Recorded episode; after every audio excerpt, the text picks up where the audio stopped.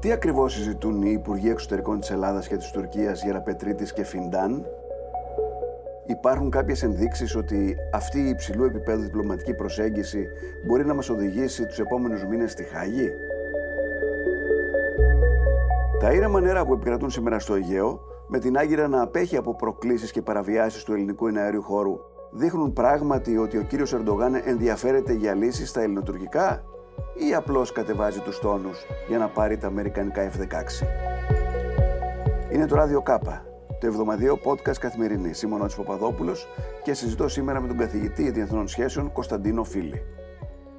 Κύριε Φίλη, καλώς ήρθατε στο ράδιο Κάπα. Γεια σας κύριε Παπαδόπουλο, ευχαριστώ πολύ για την πρόσκληση. Είδαμε ότι έγινε η πρώτη συνάντηση των δύο Υπουργών Εξωτερικών, του κ. Γεραπετρίτου και του κ. Φιντάν. Κράτησε, είδαμε και πάνω από δύο ώρες. Τι συζήτησαν; Αυτό που συζήτησαν και αυτός που είναι ο στόχος στην παρούσα φάση, γιατί πρέπει να βάλουμε σε μία σειρά τα πράγματα σε σχέση με τα ελληνοτουρκικά, κύριε Παπαδόπουλε, είναι ενέργειες και κινήσεις πολύ προσεκτικές οι οποίες μπορούν να επαναφέρουν ένα κλίμα σχετικής εμπιστοσύνης ανάμεσα στα δύο μέρη, το οποίο τα προηγούμενα χρόνια για μία σειρά λόγων που αν θέλετε μπορούμε να τους αναφέρουμε στη συνέχεια, χάθηκε, απεμπολήθηκε εντελώς. Αν και εφόσον έχουμε αυτή την σχετική αποκατάσταση της εμπιστοσύνης, η οποία όπως αντιλαμβάνεστε πρέπει να πηγαίνει συνδυαστικά με ένα μορατόριου, με ένα μορατόριου ενεργειών, με ένα μορατόριου δηλώσεων, το οποίο προφανώς αφορά πρωτίστως την άλλη πλευρά, την τουρκική, η Τουρκία είναι αυτή η οποία σήκωσε πάρα πολύ την ένταση με την Ελλάδα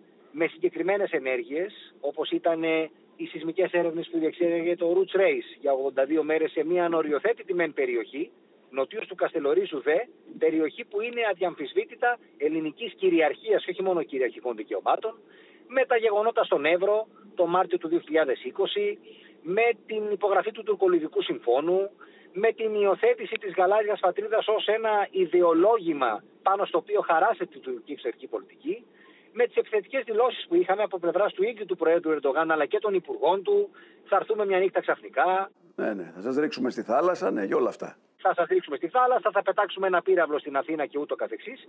Η τουρκική πλευρά λοιπόν ήταν αυτή η οποία ανέβασε πάρα πολύ την ένταση, τεχνιέντος, συνειδητά, ε, για τους δικούς της λόγους και εσωτερικούς και μη ε, και ήταν αυτή η οποία ε, αποσύρθηκε από αυτή τη συνθήκη και αποφάσισε επίσης ε, για λόγους που έχουν να κάνουν με την οικονομία, έχουν να κάνουν με την προσέγγιση με τις ΗΠΑ, έχουν να κάνουν με την εξασφάλιση των F-16, αποφάσισε να ρίξει τους τόνους και να δώσει μια ευκαιρία στη διπλωματία. Αυτό λοιπόν το οποίο συνέβη μεταξύ ε, των δύο υπουργών ήταν μια συζήτηση προκαταρκτική διερεύνησης προθέσεων και όχι δίκης προθέσεων όπως συμβαίνει δυστυχώς στη χώρα μας από τη στιγμή που ξεκίνησε η ε, προσπάθεια ε, επαναπροσέγγισης όπου ακούω διάφορα από πολλούς ή από αρκετούς τέλος πάντων και κάνουν μια δίκη προθέσεων προτού καν. εντάξει, ναι, τα γνωστά, τα, τα ελληνικά. Εντάξει. Οφείλω να το επισημάνω, το ξέρετε και εσείς άλλωστε, δεν ναι. Ε, κομίζω κάτι νέο. Λοιπόν, ε, μία λοιπόν διερεύνηση προθέσεων για το κατά πόσο υπάρχει περιθώριο μέσα από τις πολιτικές διαβουλεύσεις που θα ακολουθήσουν και οι οποίες αντικαθιστούν τις διερευνητικές επαφές καθότι 64 γύρι στο παρελθόν απέτυχαν όχι όλοι, πάντως σίγουρα οι τελευταίοι. Να δούμε λοιπόν αν μέσα από τις πολιτικές διαβουλεύσεις, οι οποίες θα ξεκινήσουν στα μέσα Οκτωβρίου, καλώς εχόντων των πραγμάτων, υπάρχει κάποιο περιθώριο η προσέγγιση αυτή να μην είναι μόνο στους τύπους και να μην είναι μόνο σε επίπεδο δηλώσεων, κυρίως να μην αφορά μόνο σε ένα μορατόριουμ, το οποίο ασφαλώς και είναι ευπρόσδεκτο, αλλά να μπει και στην ουσία των ελληνοτουρκικών διαφορών και να δουν τα δύο μέρη κατά πόσο εκεί υπάρχει πρόθεση και διάθεση για να ξεκινήσει μια καινούργια μέρα, κάτι που σήμερα που μιλάμε φαντάζει εξαιρετικά δύσκολο. Δηλαδή, εκτός από αυτό που γινόταν ως τώρα, η καταγραφή, φαντάζομαι, ο καθένας έλεγε κάποιες απόψεις και καταγράφονταν σε ένα τι λέει ο ένας, τι λέει ο άλλος, θα υπάρξει και μια διαπραγμάτευση κάτω από το τραπέζι, μια διπλωματία επί της ουσίας; Έχετε δίκιο για αρκετά χρόνια. Πάντως, οπωσδήποτε μετά το 2011, ίσως με ένα πολύ μικρό διάλειμμα, αυτό το οποίο γινόταν, κύριε Παπαδόπουλο, ήταν μια καταγραφή των θέσεων της μίας και της άλλης πλευράς που ήταν έτσι κι αλλιώς γνωστές. Δύο παράλληλοι μονόλογοι, όπου μετά έκλεινε η συζήτηση και μέναμε στα ίδια. Δεν υπήρχε καμία πρόοδος και δεν θα μπορούσε να υπάρχει πρόοδος. Αυτό το οποίο πρέπει να μας απασχολήσει και αν θέλετε μπορούμε να το δούμε σε μεγαλύτερο βάθος αργότερα στην κουβέντα μας, είναι το αν ο χρόνος λειτουργήσε υπέρ μας. Αν δηλαδή όλα αυτά τα χρόνια με το να έχουμε υιοθετήσει μια πολιτική είτε της ακινησίας κάποιες φορές, είτε μια πολιτική όπου ουσιαστικά δίναμε στην Τουρκία τη δυνατότητα να είναι αυτή η οποία ορίζει την ατζέντα, δεδομένου ότι η Τουρκία ορίζει την ατζέντα με βάση τα δικά της συμφέροντα και μάλιστα τη διανθίζει πολλές φορές την ατζέντα, εξαιρετικά προβληματικά για εμάς, διότι προσθέτει συνεχώς ζητήματα και διεκδικήσεις, καταλήξαμε σε ένα σημείο που είμαστε σήμερα, όπου η ΜΕΝ Τουρκία ικανοποιείται από το γεγονός ότι δεν επιτρέπει στην Ελλάδα να κάνει ενέργειες επί του πεδίου του διπλωματικού ή επί του πεδίου του επιχειρησιακού εξασφάλισης, κατοχύρωσης αν προτιμάτε των κυριαρχικών της δικαιωμάτων ακόμα θα σας έλεγα και της κυριαρχίας της ό,τι έχει να κάνει με τα χωρικά ύδατα γιατί θα πρέπει να το πούμε για μια ακόμα φορά το έχουμε κουβεντιάσει στο παρελθόν μαζί χωρικά ύδατα ίσον κυριαρχία αποκλειστική οικονομική ζώνη και υφαλοκρηπίδα έχουν κυριαρχικό δικαίωμα. Και για τα δύο λοιπόν η Τουρκία μας έχει φέρει σε μια ιονή συνθήκη που εμείς δεν μπορούμε να κάνουμε χρήση και κατοχήρωσή των. Από την άλλη η ίδια για μία σειρά λόγων την ανοχή που έχει από αρκετούς δυτικούς, ε, το γεγονός ότι είναι μια μεγάλη δύναμη ε, ισχυρή που κάθεται σε πολλά τραπέζια διαπραγμάτευσης και αυτό της δίνει, όπως αντιλαμβάνεστε, κάποια πλεονεκτήματα. Το γεγονός ότι ακολουθεί μια πολιτική του τσαμπουκά ή πολλές φορές μια πολιτική η οποία δεν κινείται στα όρια αλλά πέραν των ορίων του διεθνούς δικαίου, το έχει κάνει σε αρκετές περιπτώσεις, της δίνει τη δυνατότητα να προσπαθεί, όχι ότι το έχει καταφέρει, να επιβάλλει κάποια τετελεσμένα. Αλλά για μένα το πιο προβληματικό είναι ότι υπάρχει μια αυτή τη στιγμή τετελεσμένη εντός εισαγωγικών κατάσταση, την οποία πρέπει να αλλάξουμε, που είναι αυτό που ακριβώς σας ανέφερα προηγουμένως. Πώς δηλαδή η Τουρκία κινείται με μεγαλύτερη άνεση επί του πεδίου του διπλωματικού και του επιχειρησιακού, όπως είδαμε με το Roots Race, και πώς η Ελλάδα δεν είναι σε θέση να κάνει κάτι αντίστοιχο. Άρα αυτό, συν το χρόνο, λειτουργεί για μας αρνητικά. Τούτων το θέτων, το ερώτημα είναι αν θέλουμε να πάμε ένα βήμα παρακάτω, το αν θέλουμε είναι ένα το κρατούμενο, το αν μπορούμε, γιατί ξέρετε, χρειάζονται δύο για να χορέψει το παγκό, ειδικά σε αυτή την περίπτωση. Οπότε, αν θέλουμε και αν μπορούμε να πάμε παρακάτω την κουβέντα. Πάντως, η αλήθεια είναι ότι μέχρι σήμερα με εξαίρεση κάποιες ας το πούμε αναλαμπές από το 1974 και μετά θα μπορούσα να καταγράψω δύο ενδεχομένως, τρεις maximum. Δεν έχει υπάρξει ουσιαστική συζήτηση ανάμεσα σε Ελλάδα και Τουρκία. Δεν έχει υπάρξει συζήτηση η οποία να μπει στην ουσία ή να προσπαθήσει να γεφυρώσει το χάσμα που αυτή τη στιγμή υπάρχει μεταξύ των δύο πλευρών. Όσο περνάει ο καιρός γίνεται ακόμα μεγαλύτερο και σήμερα που μιλάμε, εγώ για να σας είμαι ειλικρινής, στα δικά μου μάτια μοιάζει σχεδόν αγεφύρωτο. Και φαίνεται ότι η συγκυρία αυτή βοηθάει. Η συγκυρία δηλαδή που είναι η Τουρκία ανίσχυρη οικονομικά, θέλει τα F-16, άρα θέλει να κάνει το καλό παιδί στους Αμερικανούς, στους Ευρωπαίους, ε, μπορεί να μας βοηθήσει να, να έρθουμε πιο κοντά ή όχι η τυχεότητα και η αναγκαιότητα, έλεγαν οι αρχαίοι μόνο πρόγονοι, είναι πολλές φορές οι παράγοντες που ορίζουν τις επιλογές μας, έτσι δεν είναι; Ναι. Ε, και νομίζω ότι εδώ έχουμε και τα δύο αυτή τη στιγμή. Σημαίνει αυτό, κύριε Παπαδόπουλε, ότι ο Ερντογάν θα σταματήσει να είναι αναθεωρητής ή η Τουρκία συνολικά, γιατί ξέρετε το προσωποποιούμε και το προσωποποιούμε γιατί ο Ερντογάν ακολουθεί μια πολιτική και στο εσωτερικό και στο εξωτερικό που περιστρέφεται γύρω από αυτόν, έτσι, επειδή είναι ναι. υπερσυγκεντρωτικός. Αλλά στην πραγματικότητα δεν μιλάμε για ένα πρόσωπο, μιλάμε για το σύνολο ή για την πλειονότητα της πολιτικής ελίτ της Τουρκίας διαχρονικά είναι Σωστό. αναθεωρητική απέναντι στην Ελλάδα. Έτσι δεν είναι το πρόσωπο.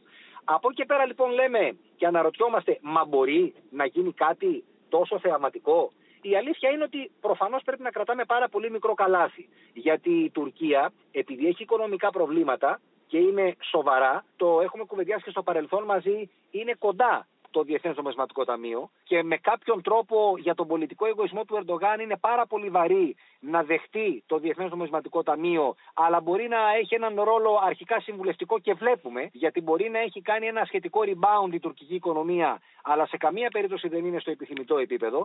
Μπορούμε να ρωτήσουμε το μέσο Τούρκο πώς αισθάνεται με την εκτόξευση των τιμών και του πληθωρισμού ε, όλα τα τελευταία χρόνια και την απομείωση της αγοραστικής αξίας βέβαια και της αξίας του εθνικού νομίσματος.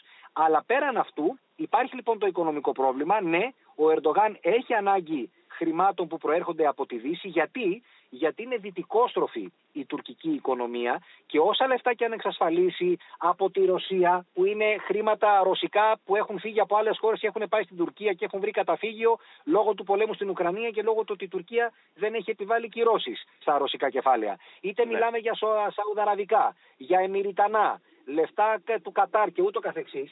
Όλα αυτά επειδή είναι ναι μεν ισχυρές δόσεις τονοτικές, ενέσεις θα έλεγα, για την uh, τουρκική οικονομία, αλλά δεν είναι από μόνα τους τέτοιου βαθμού, δεν είναι δηλαδή, δεν μπορούν να διορθώσουν τα διαρθρωτικά προβλήματα για μια οικονομία που ξαναλέω είναι δυτικόστροφη. Άρα λοιπόν τα χρήματα τα ε, ευρωπαϊκά μιας και σχεδόν το 70% των άμεσων ξένων επενδύσεων στην Τουρκία προέρχεται από ευρωπαϊκά κεφάλαια. Η υποστήριξη των Αμερικανών, μιας και οι Αμερικανοί είναι αυτοί οι οποίοι ελέγχουν ένα μεγάλο κομμάτι του διεθνούς χρηματοπιστωτικού ε, και τραπεζικού συστήματος, είναι καθοριστική σημασία για την Τουρκία για να μπορέσει ο Ερντογάν να πάει ομαλά όχι μόνο στις επικείμενες εκλογές τις ε, αυτοδιοικητικές που έχει τον Απρίλιο, αλλά για να έχει μια ομαλή θητεία που ενδεχομένως, με βάση πάντως το Σύνταγμα, είναι η τελευταία του. Θα το δούμε βέβαια αυτό. Αυτό είναι το ένα κομμάτι της οικονομίας. Το άλλο κομμάτι που σωστά αναφέρατε και σχετίζεται με τα F-16 και συνολικά με τη σχέση της uh, Τουρκίας με τη Δύση,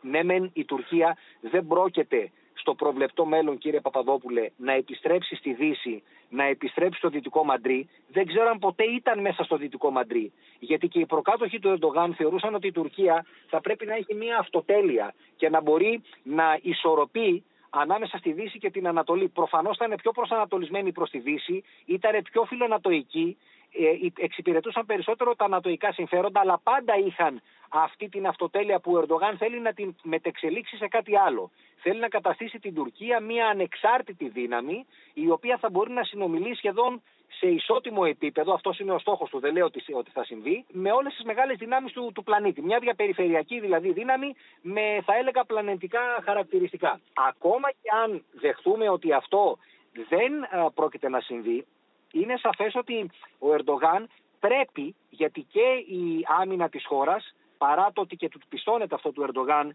ένα σχεδόν 70 με 80% των συστημάτων που σήμερα χρησιμοποιεί η τουρκική αμυντική βιομηχανία προέρχεται από αυτή. Βέβαια έχει ανάγκη και τεχνογνωσίας και συγκεκριμένων τεχνολογιών που προέρχονται από το εξωτερικό. Δεν έχει φτάσει σε αυτό το σημείο ακόμα να τα κάνει όλα μόνος του. Αλλά πάντως, αλλά πάντως, για να καταλάβουμε το μέγεθος του προβλήματος, η Τουρκία πριν από 3-4 χρόνια ήταν συμπαραγωγός χώρα των F-35 που είναι μία κλάση, ε, ένα επίπεδο για να μην πω 1,5 επίπεδο πάνω από τα F-16 είχε παραγγείλει η ίδια 100 F-35 για την αεροπορία της και ήταν σε μία πορεία πάρα πολύ ισχυρή και πολύ ισχυρότερη από ό,τι είναι σήμερα όπου έχει βγει από το πρόγραμμα των F-35 ο συμπαραγωγός έχουν ανασταλεί οι παραγγελίες των 100 F-35 που έκανε, έχουν ακυρωθεί στην ουσία και πασχίζει να αγοράσει και να εξυγχρονίσει κάποια F-16 που επαναλαμβάνω είναι μια μισή φάση αν θέλετε πίσω ε, τεχνολογικά σε σχέση με τα F-35.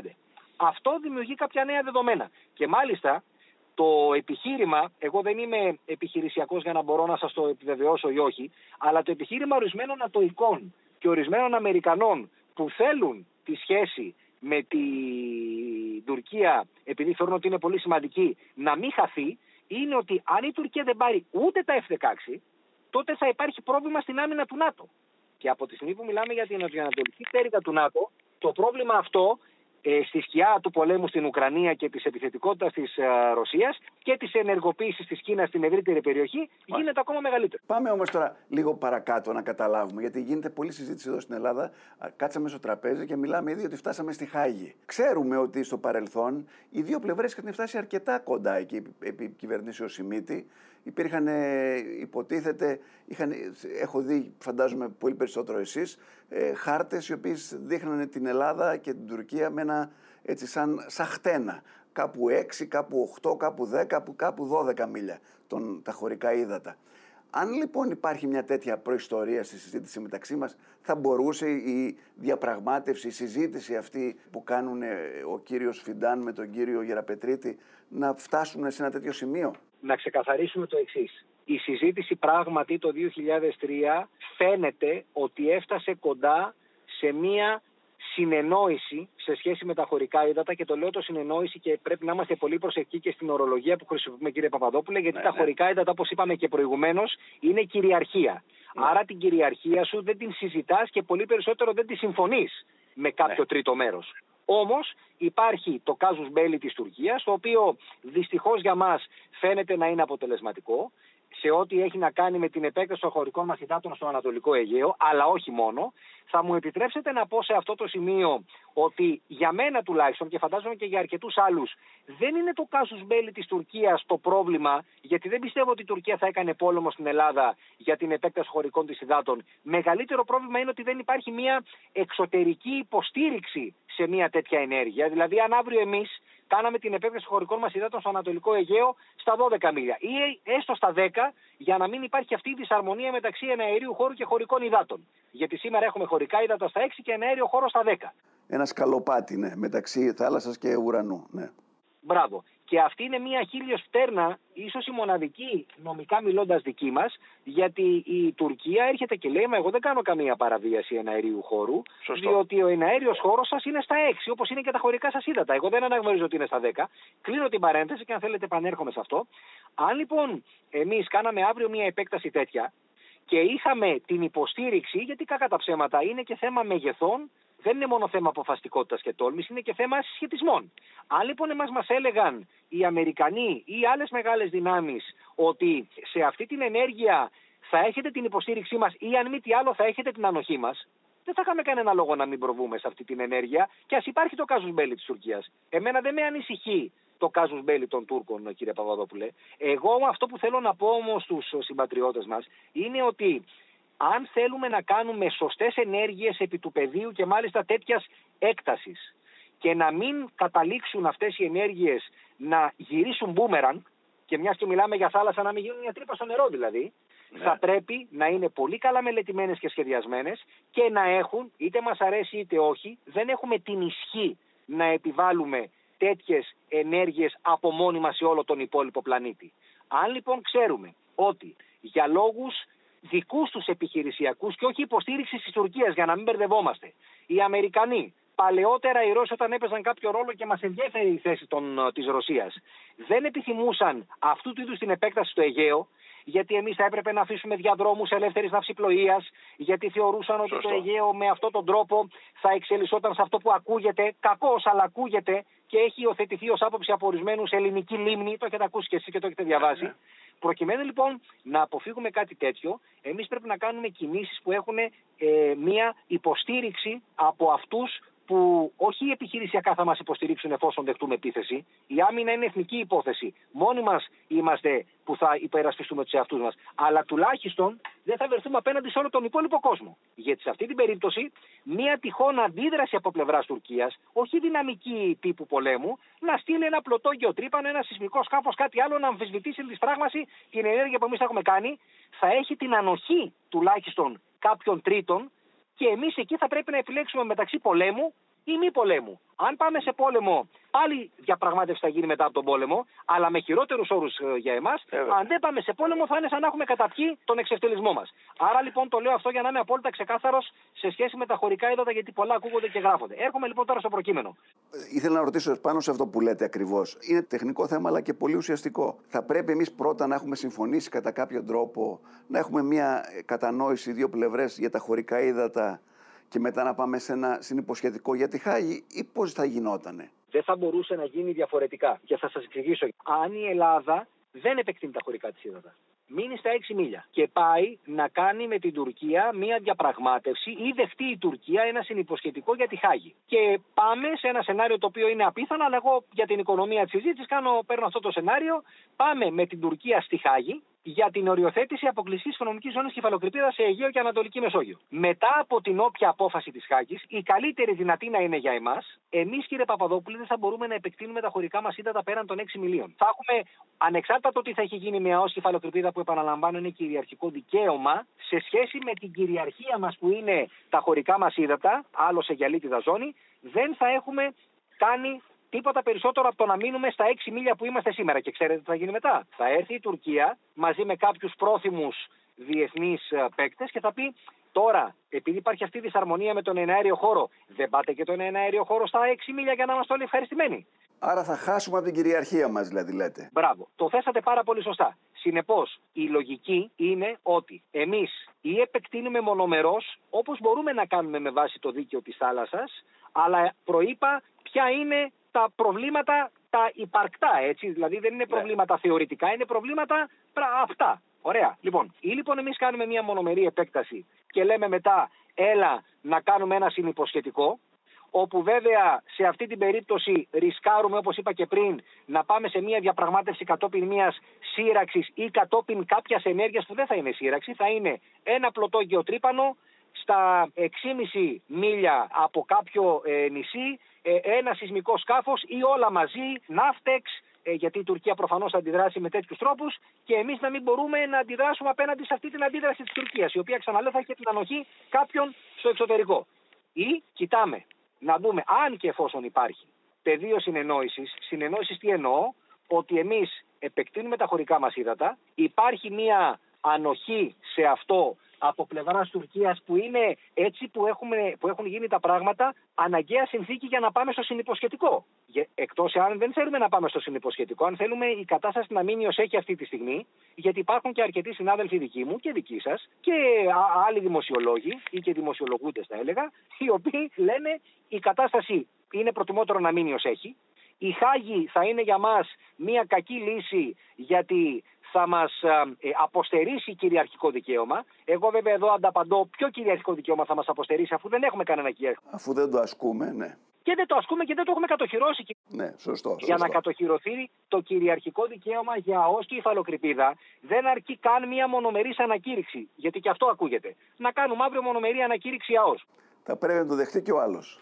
Άμα δεν την αναγνωρίσει ο γείτονάς σου, δεν έχει κανε, καμία σημασία. Άρα λοιπόν η κατοχύρωση Δυστυχώς ή ευτυχώς, αλλά αυτή είναι η πραγματικότητα, έρχεται είτε μέσα από συμφωνία με τα γειτονικά όμορα κράτη, είτε μέσα από συμφωνία ότι διαφωνούμε και προσφυγή σε ένα δικαιοδοτικό όργανο που δεν μπορεί να είναι άλλο παρά η Χάγη. Ωραία. Ή σε μια διαιτησία ενδεχομένως. Αλλά και η διαιτησία δεν μπορεί να φέρει ε, αποτέλεσμα δεδομένων των διαφορών μας.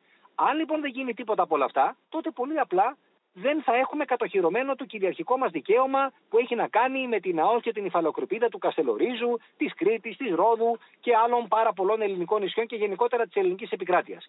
Για να το κλείσω λοιπόν, μπορούμε, το 2003 τι είχε γίνει, είχε γίνει αυτό που λέτε, α, όχι από εμάς μικροί παίζαμε φιδάκι, δεν ξέρω τώρα η νεότερη ναι, ναι, γενιά αν παίζει φιδάκι, ήταν μια τέτοια αντίληψη η οποία μάλιστα είχε πρωτο, ε, πρωτοειδωθεί στα χρόνια του Κωνσταντίνου Καραμαλή, τη δεκαετία του 70. Να έχουμε αυτή τη, αυτή τη λογική της επέκτασης της ε, κλιμακωτής, ας πούμε, την ε, επικράτειά μας ως προς το Ανατολικό Αιγαίο. Προφανώς να υπάρχει μια αρμονία με τα χωρικά ύδατα και εφόσον ε, γίνει αυτή η επέκταση των χωρικών υδάτων, μονομερός, αλλά με κάποιο είδους συνεννόηση ή έστω με κάποιο είδους ανοχή, τότε να συζητήσουμε για το συνυποσχετικό. Θα πει κάποιος, εγώ θέλω 12 μίλια παντού. Το ακούω και δεν είμαι αρνητικός. Αυτό που απλώς έχω να καταθέσω είναι πρώτον, η συνθήκη του Μοντέγκο Μπέι λέει για επέκταση χωρικών υδάτων έως τα 12 μίλια, δεν λέει στα 12 μίλια. Αυτό κάποιος μπορεί να θεωρήσει ότι είναι μια δικαιολογία. Η αλήθεια είναι πάντως ότι αυτό προβλέπει η συνθήκη. Νούμερο ένα. Και νούμερο δύο, αν κύριε Παπαδόπουλε το 2003 η τότε ελληνική κυβέρνηση, όποια είναι, δεν έχει σημασία, είχε πετύχει μια συμφωνία επέκταση των χωρικών υδάτων, κατά κύριο λόγο στα 10 μίλια, σας το λέω τώρα κατά μέσο όρο, σε ένα μεγάλο κομμάτι του Ανατολικού Αιγαίου, αρμονία που είναι σημαντικό με τον εναέριο χώρο μας και συνυποσχετικό για να πάμε στη Χάγη με την Τουρκία.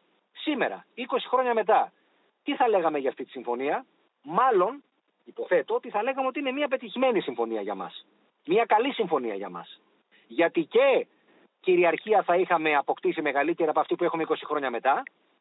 Και δεν θα είχαμε φτάσει σε αυτή την κατάσταση περνώντας μέσα από μια πολεμική συνθήκη που όποιος είναι νοήμων καταλαβαίνει τι σημαίνει πόλεμος όσο και αν υπάρχουν πολεμοχαρείς. Όταν φτάνεις στο έσχατο σημείο καταλαβαίνεις τι σημαίνει πόλεμος χωρίς αυτό να σημαίνει ότι αν σήμερα έρθει η Τουρκία και αμφισβητήσει έστω και μία ίντσα ελληνικής επικράτειας δεν θα λάβει συντριπτική απάντηση. Έτσι, αυτό είναι εκ των όνου κάνευ να το συζητήσουμε. Αλλά εγώ λέω να αντιληφθούμε τι σημαίνει λοιπόν πόλεμος, όχι αν πρόκειται να υπερασπιστεί την επικράτειά σου. Για εκεί πέρα πας σε πόλεμο μέχρι σε σχάτων και 20 χρόνια μετά κατά πόσο η Τουρκία κέρδισε κάτι περισσότερο με το να επαναφέρει το ζήτημα της αποστρατιωτικοποίησης και να το συνδέσει με την κυριαρχία, με τη γαλάζια πατρίδα, με το ναι. τουρκο-λιβικό σύμφωνο το οποίο ανακάλυψε, επινόησε αντικριστές ακτές ανάμεσα στην Τουρκία και τη Λιβύη, ώστε να μην υπάρχει Ρόδος, η Κάσος, η Κάρπαθος, η Κρήτη, η οποία να που να παρεμβάλλονται αυτά τα τέσσερα νησιά.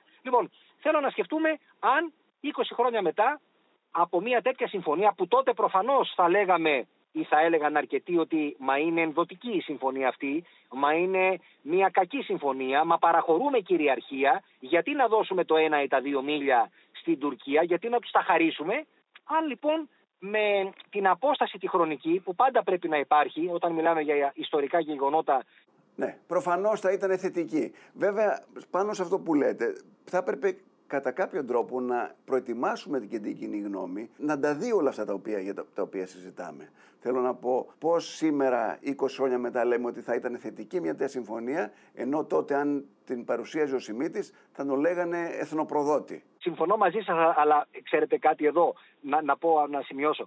Ε, όταν λέμε προετοιμασία κοινής γνώμης, υπάρχει πρώτον ένας αρνητισμός γιατί η κοινή γνώμη, αυτοί που το ακούν, λένε δηλαδή γιατί να με προετοιμάσει; Ξέρετε, καμιά φορά λες πρέπει να προετοιμάσω τους συγγενείς για το κακό που μπορεί να τους βρει, ας πούμε, γιατί ο ασθενής δεν πηγαίνει καλά. Τι να προετοιμάσω την κοινή γνώμη σου, λέει, γιατί να με προετοιμάσεις, θα μου έρθει κάτι κακό; Δεν έρχεται κάτι κακό. Άρα, ίσως πρέπει να ε, βρούμε και εμεί. Εγώ λέω προετοιμασία να, να, γίνω, να, το, να το κάνω πιο σαφές.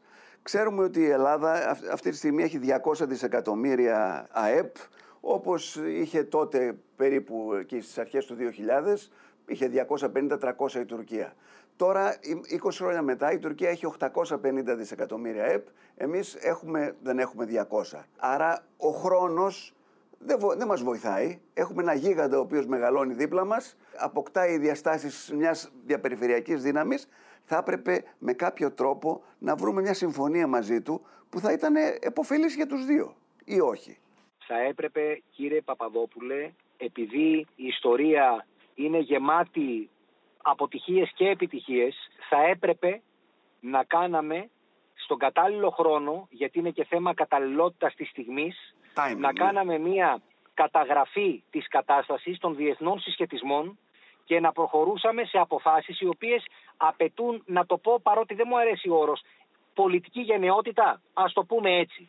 Γιατί θα έπρεπε να έχουμε φτάσει στο τέλος. Δεν φτάσαμε το 2003 για μία σειρά λόγων. Ο κάθε ένας από τους πρωταγωνιστές εκείνης της περίοδου θα σας πει κάτι διαφορετικό ότι ήταν ισχνή η κοινοβουλευτική πλειοψηφία του Πασόκ, νομίζω ήταν 158 βουλευτές, ότι υπήρχε ο φόβος ότι αρκετοί από αυτούς δεν θα ψήφιζαν υπέρ, ότι ερχόταν αλλαγή κυβέρνησης, γιατί είχαμε εκλογές τον Απρίλιο του 2004 και ήταν εμφανές ότι θα είχαμε ε, αλλαγή παράταξης που θα κυβερνούσε την Ελλάδα και ούτω καθεξής. Ξέρετε, μπορεί να είναι δικαιολογίες, μπορεί να είναι και, και μια πραγματικότητα. Εγώ αυτό που θέλω απλώς να πω, γιατί δεν είμαι πολιτικός, επιστήμονας είμαι και καταγράφω με μια αν θέλετε, μεγαλύτερη ψυχρότητα ή και αντικειμενικότητα από ότι κανένας πολιτικός, που θα λάβει υπόψη του και τους ε, συσχετισμούς τους ε, κομματικούς, μέσα στο ίδιο του δηλαδή του κόμμα, τους εντοπαραταξιακού και τους συσχετισμούς σε σχέση με την κοινή γνώμη. Αυτό που λοιπόν που θέλω να πω είναι ότι δεν χρειάζεται κατά μένα να προετοιμάσουμε την κοινή γνώμη, ούτε καν χρειάζεται να την εκπαιδεύσουμε, γιατί ακούγεται σαν να προσπαθούμε να νουθετούμε τους ε, συμπατριώτες μας. Χρειάζεται να ενημερώνουμε σωστά. Να ενημερώνουμε σωστά να γίνεται ένας διάλογος με αντιπαράθεση που να είναι γόνιμος γιατί όπως εγώ όταν προέκυψε το ζήτημα της πανδημίας δεν μπορούσα να κρίνω αλλά άκουγα τις επιστημονικές φωνές και πήγα και έκανα τα εμβόλια μου και ήμουν προσεκτικός και φορούσα τη μάσκα μου και ούτω καθεξής. Κάποιος άλλος θα πει ότι ήμουν ο κουτός της υπόθεσης και ότι δεν έπρεπε να τα κάνω όλα αυτά, δεκτών. Το ίδιο μπορεί να πει και για μένα που θα πάω να βγάλω την καινούργια ταυτότητα και δεν θα κρατήσω την παλιά. Ενώ αυτοί που αντιδρούν για τις καινούργιες ταυτότητες είναι αυτοί που αντιδρούσαν και για τις παλιές, τις οποίες τώρα θέλουν να κρατήσουν. Δηλαδή να βάλουμε λίγο τον ορθό λόγο. Εγώ αυτό που θέλω είναι στα ελληνοτουρκικά όπως και εσείς και πολλοί άλλοι βέβαια, να επικρατήσει ορθός λόγος. Να πούμε επί παραδείγματι, μπορούμε να οριοθετήσουμε, και θα το πω λίγο προκλητικά, αν μου επιτρέπετε, για να έχουμε το χρόνο, μπορούμε να οριοθετήσουμε αποκλειστική οικονομική ζώνη με την Κύπρο. Μπορούμε, λέω εγώ. Είναι κάτι το οποίο θα μας ωφελήσει.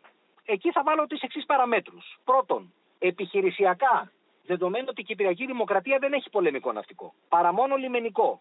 Μπορεί η Ελλάδα να υποστηρίξει αυτή την περιοχή που ξεκινά από το νότο του Καστελορίζου και φτάνει μέχρι την Κυπριακή Δημοκρατία να την υποστηρίξει κατά μόνας. Νομίζω η απάντηση είναι προφανής, δεν χρειάζεται να σας τη δώσω.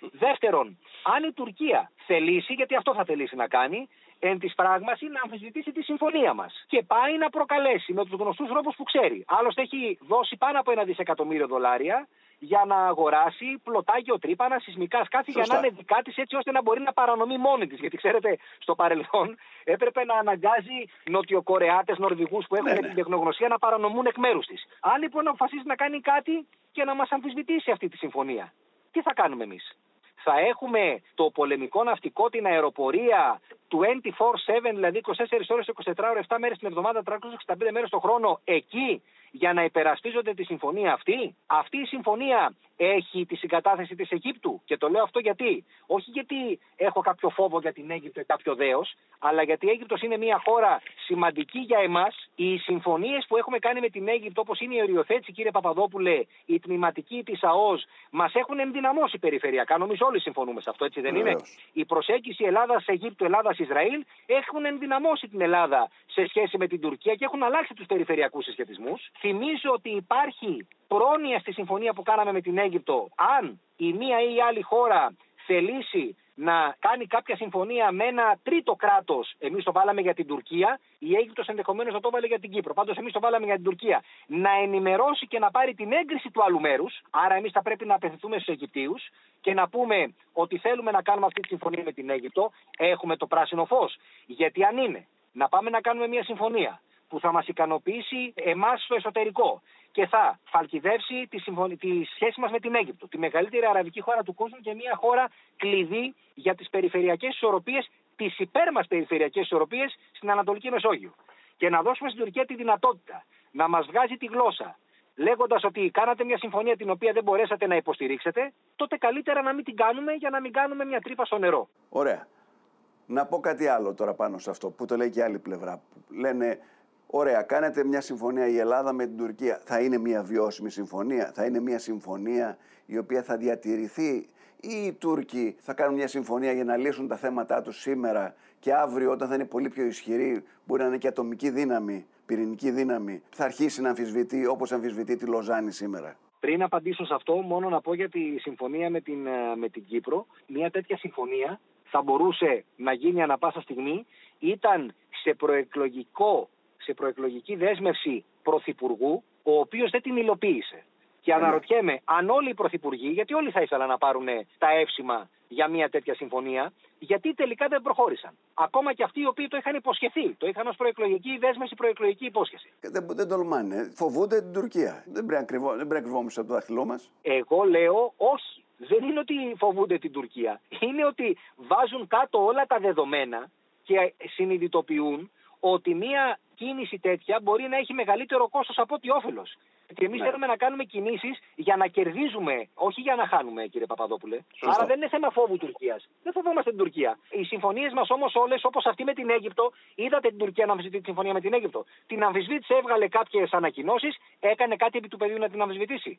Όχι. Γιατί; Γιατί ξέρει ότι δεν την παίρνει. Ξέρει ότι δεν μπορεί. Αυτό είναι λοιπόν το οποίο πρέπει να κατοχυρώσεις έτσι ώστε να τη βάλεις την Τουρκία στη γωνία. Έχουμε λοιπόν να απαντήσω στο ερώτημά σας. Δεν μου λέτε κάτι.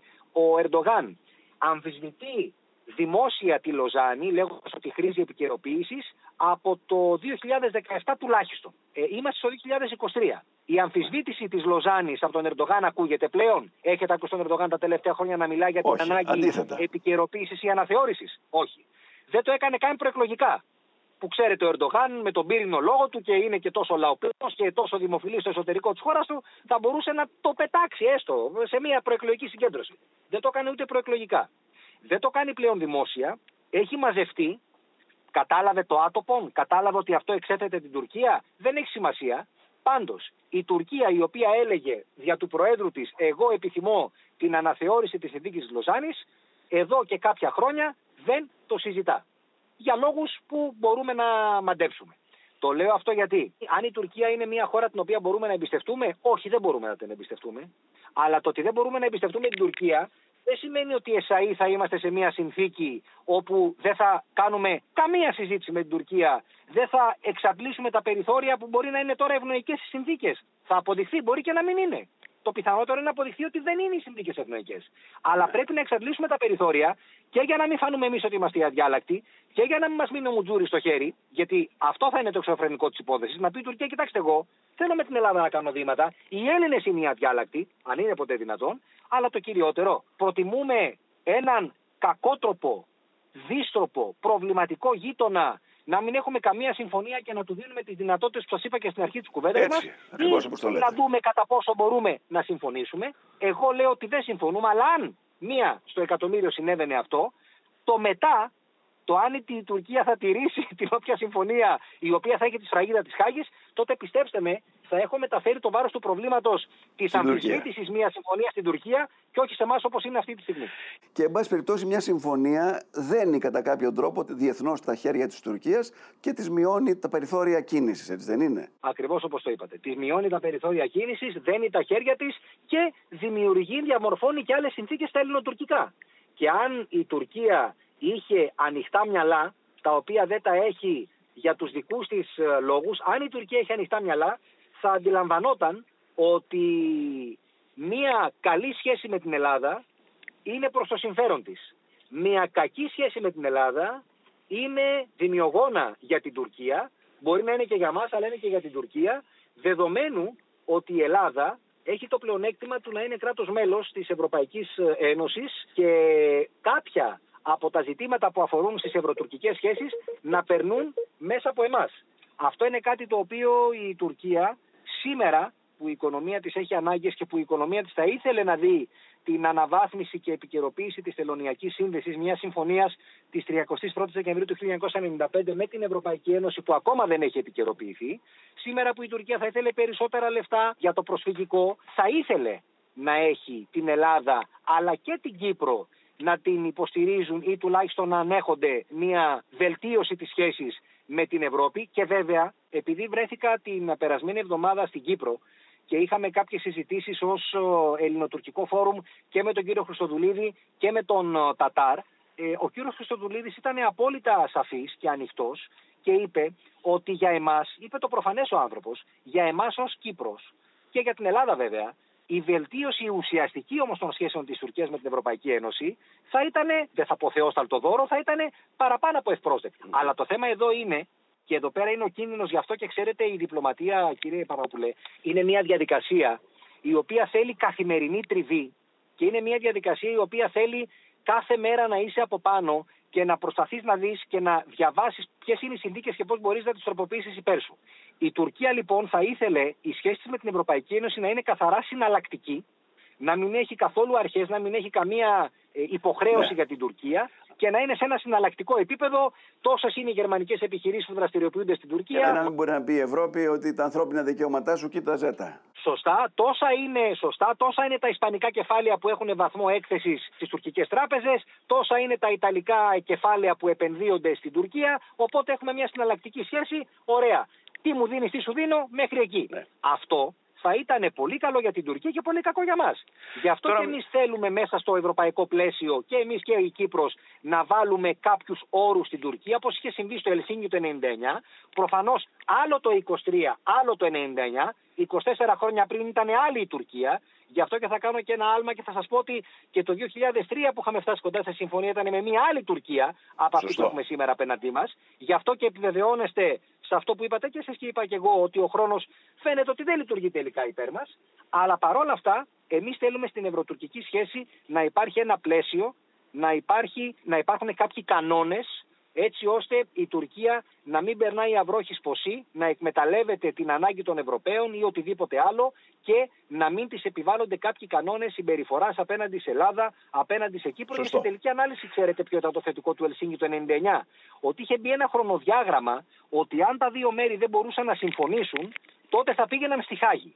Δυστυχώς αυτή η δυναμική που ήταν με βάση τα τότε δεδομένα χάθηκε, για λόγους που δεν έχει τώρα, δεν έχουμε χρόνο να εξηγήσουμε. Σήμερα, 24 χρόνια μετά, καταλαβαίνετε πόσο πιο δύσκολο είναι να ξαναπιάσουμε το νήμα και ξαναλέω, τα βήματα κύριε Παπαδόπουλε πρέπει να είναι πάρα πολύ προσεκτικά. Πρώτα αποκατάσταση της επικοινωνίας που είναι σημαντική μαζί με αποκατάσταση της εμπιστοσύνης, σχετική, δεν μπορεί να είναι απόλυτη η δεύτερη, μαζί με ένα μορατόριουμ, συνδυαστικά με ένα μορατόριουμ που θα κρατήσει για περισσότερο καιρό από δύο-τρεις μήνες και σε αυτό το πλαίσιο μαζί με τη θετική ατζέντα, η οποία θετική ατζέντα δεν σημαίνει ότι η Ελλάδα και η Τουρκία μπορούν να βρουν λύση στα προβλήματά τους, αλίμονο έτσι. Ελλάδα και Τουρκία δεν θα βρουν λύση στα ζητήματα υφαλοκρηπίδας και ΑΟΣ Ναι. επειδή υπάρχει μια θετική ατζέντα στον τουρισμό, αλίμονο. Αλλά πάντως Να συμβιώσουν ε, ειρηνικά. να διαμορφώνεις ένα άλλο κλίμα και με βάση αυτό το άλλο κλίμα πάει να κάνεις μια συζήτηση. Απροπό, μια και ήσασταν στην Κύπρο εσείς, μπορείτε να μου πείτε πώς τη βλέπει η κυπριακή πλευρά αυτή την προσπάθεια της Ελλάδας να επιχειρήσει μια διευθέτηση των διαφορών με την Τουρκία; Τη βλέπει θετικά. Ο πρόεδρος Χριστοδουλίδης ήταν θετικός και ήταν θετικός για τον λόγο ότι αντιλαμβάνεται και ο ίδιος πως ναι μεν η Κύπρος αποτελεί ειδικά όσο η Τουρκία έχει αυτή τη συμπεριφορά και οι Τουρκοκύπροι επίσης, θα σας πω αν θέλετε μετά μία κουβέντα για τον Τατάρ, ε, αντιλαμβάνεται λοιπόν ότι ναι μεν ε, το Κυπριακό γίνεται ένα αγκάθι στις ελληνοτουρκικές σχέσεις, πράγμα το οποίο για το οποίο ευθύνεται ε, η Τουρκία κατά κύριο λόγο. Από την άλλη, αν οι ελληνοτουρκικές σχέσεις βρουν ένα πεδίο συνεννόησης, ξαναλέω δύσκολο, ε, αλλά όχι απίθανο, αυτό μπορεί να επηρεάσει θετικά και το Κυπριακό. Σωστό. Διότι σήμερα οι θέσει των Τουρκοκυπρίων, επειδή είχαμε μία μακρά συζήτηση με τον Τατάρ, δεν μπορώ να σας πω ακριβώς τι υπόθηκε, Μπορείτε όμως να μας μεταφέρετε το κλίμα. ναι, ναι, μπορώ όμως να σας μεταφέρω το κλίμα και θα σας πω ότι φάνηκε και ο ίδιος να βρίσκεται σε μια σύγχυση. Και ξέρετε, κάποιες φορές, κύριε Παπαδόπουλη, η σύγχυση μπορεί να είναι συνειδητή επιλογή για να προκαλέσει σύγχυση και στην άλλη πλευρά. Η σύγχυση του Τατάρ, επειδή καθίσαμε σχεδόν δύο ώρες μαζί του, μπορώ να σας διαβεβαιώσω ότι είναι η σύγχυση ενός ανθρώπου ο οποίος δεν ξέρει μην πω που πατάκι που βρίσκεται και είμαι ε, θεωρηθώ υπερβολικός, αλλά πραγματικά οι προτάσεις που ακούστηκαν από τα χείλη του, για το, γιατί αυτοί διεκδικούν τώρα μια κυριαρχική ισότητα και θέλουν ουσιαστικά να αναγνωριστούν ως ανεξάρτητο κράτος όπως είναι η Κυπριακή Δημοκρατία. Οι προτάσεις που ακούστηκαν για το μετά μιας τέτοιας συνθήκης που έτσι κι αλλιώς είναι απίθανο να συμβεί, γιατί είναι κόντρα στα ψηφίσματα του Οργανισμού Ηνωμένων βέβαια. Εθνών, γιατί μόνο η Τουρκία έχει αναγνωρίσει το ψευδοκράτος ως κυρίαρχη κρατική οντότητα κτλ. Οι προτάσεις λοιπόν που ακούστηκαν ήταν τόσο εξωφρενικές που πρέπει να σα ομολογήσω ότι ακόμα και οι Τούρκοι συνάδελφοί μας βγήκαν από τα ρούχα τους. Οπότε επίσης το Κυπριακό ένα ζήτημα πώς λειτουργεί ο χρόνος. Εγώ δεν θα πω για το σχέδιο Ανάν, δεν έπρεπε να το υποστηρίξουμε. Δεν θα πω καν για το Κραν Μοντανά, όπου εκεί πέρα για μένα χάθηκε μια πολύ μεγάλη ευκαιρία. Γιατί υπήρχε ένας ηγέτης τότε στην τουρκοκυπριακή πλευρά, ο Ακινζή, ο Μουσταφά Ακινζή, ο Έτσι. οποίος είχε κυπριακή συνείδηση. Αν δείτε τον Τατάρ, μιλούσε πρώτα εξ ονόματος της Τουρκίας και μετά εξ ονόματος των Τουρκοκυπρίων. Πώς μπορείς να πας να, να, να διαπραγματευτείς με αυτόν τον άνθρωπο; Καταλαβαίνετε νομίζω τι λέω. Ενώ ο Ακιντζή ήθελε μια ενωμένη Κύπρο κατά κάποιο τρόπο. γιατί είχε κυπριακή συνείδηση. Είναι πολύ σημαντικό αυτό. Ήταν, είχε κυπριακή συνείδηση. Βέβαια εκεί δεν θα, πω, δεν θα κάνω καταμερισμό ή επιμερισμό της ευθύνης. Θα πω ότι ο Άιντε, ο ειδικός απεσταλμένος του Γενικού Γραμματέα Οργανισμών, του Οργανισμού Ηνωμένων Εθνών, έκανε λάθος διότι ο ίδιος θέλοντας να αναδειχθεί, επειδή επρόκειτο να γίνουν εκλογές στη χώρα του, την Νορβηγία και θα κατέβαινε βουλευτής, ήθελε να έχει μια διεθνή επιτυχία. Και τι διεθνή επιτυχία, ε, την επίλυση μιας παγωμένης διέλεξη όπως είναι το Κυπριακό εδώ και 40 τόσα χρόνια ήταν το 17, πλέον 50 χρόνια συμπληρώνεται, συμπληρώνεται σε λίγους μήνες. Πρόωρα κάλεσε τα μέρη σε μια διαπραγμάτευση η οποία τελικά φαίνεται ότι ήταν καταδικασμένη σε αποτυχία. Αλλά πάντως, θέλετε όχι το σχέδιο Ανάν, θέλετε το Κραν Μοντανά, νομίζω ότι σήμερα, πιστεύω μάλλον κύριε Παπαδόπουλο, ότι σήμερα, 20 χρόνια μετά το σχέδιο Ανάν και 49 χρόνια μετά την εισβολή, μια κατοχή που είναι αποτέλεσμα μιας παράνομης εισβολής, τα πράγματα στην Κύπρο δεν οδεύουν προς το καλύτερο, οδεύουν προς το χειρότερο. Και θα κρατήσω κάτι που μας είπε ο κ. Χρυστοδουλίδης με, με ειλικρίνεια. Αν λέει στη δική μου θητεία δεν καταφέρουμε να βρούμε μία λύση, που αυτή τη στιγμή είναι εκ διαμέτρου αντίθετες οι προσεγγίσεις των δύο πλευρών. Ναι. Εμείς μιλάμε για διζωνική δικοινοτική ομοσπονδία Και άλλοι για δύο κράτη. Ναι. τι λένε για διχοτόμηση και για δύο κράτη. Πολύ φοβούμε ότι μετά δεν θα ξαναυπάρξει άλλη ευκαιρία Ευκαιρία. και μετά τα πράγματα θα πάρουν τον δρόμο τους. Και τα πράγματα θα πάρουν τον δρόμο τους. Μπορεί να σημαίνει προσάτηση των κατεχομένων από την Τουρκία, ακόμα και αν σήμερα οι Τούρκοι περισσότερο το λένε και λιγότερο το εννοούν. Μπορεί να σημαίνει δύο κράτη, το οποίο ξέρετε για ορισμένους μπορεί να είναι τελικά και μια βολική εξέλιξη, ειδικά για τον Μεσήλικα μάλλον μέχρι 50 ε, ετών, μέχρι μέσης ηλικίας Κύπριο, που δεν έχει ζήσει Ελληνοκύπριο, δεν έχει ζήσει με τον Τουρκοκύπριο, δεν έχει συμβιώσει ναι. μαζί του, μπορεί να είναι και κάτι σχετικά βολικό. Από την άλλη, όμως, ξέρετε κάτι, του δημιουργεί και, μια, και ένα φόβο για το αν τα πράγματα μπορούν να γίνουν ακόμα χειρότερα. Γιατί αν μέσα από τη διχοτόμηση ουσιαστικά επιστεγαστεί η εισβολή και η εν συνεχεία παράνομη κατοχή, ποιος μας λέει κύριε Παπαδόπουλε ότι μετά από λίγα χρόνια δεν θα έχουμε μια νέα απόπειρα υπό άλλες συνθήκες; Της Τουρκίας να πάρει το υπόλοιπο νησί. Σας ευχαριστώ πάρα πολύ. Κάναμε μια μεγάλη συζήτηση για πολλά θέματα. Ελπίζω οι ακροατές να το βρούνε όλα αυτά που είπαμε ενδιαφέροντα. Ευχαριστώ, πολύ και εγώ για το χρόνο σας και για την uh, ελπίζω κουβέντα μας. Γεια σας.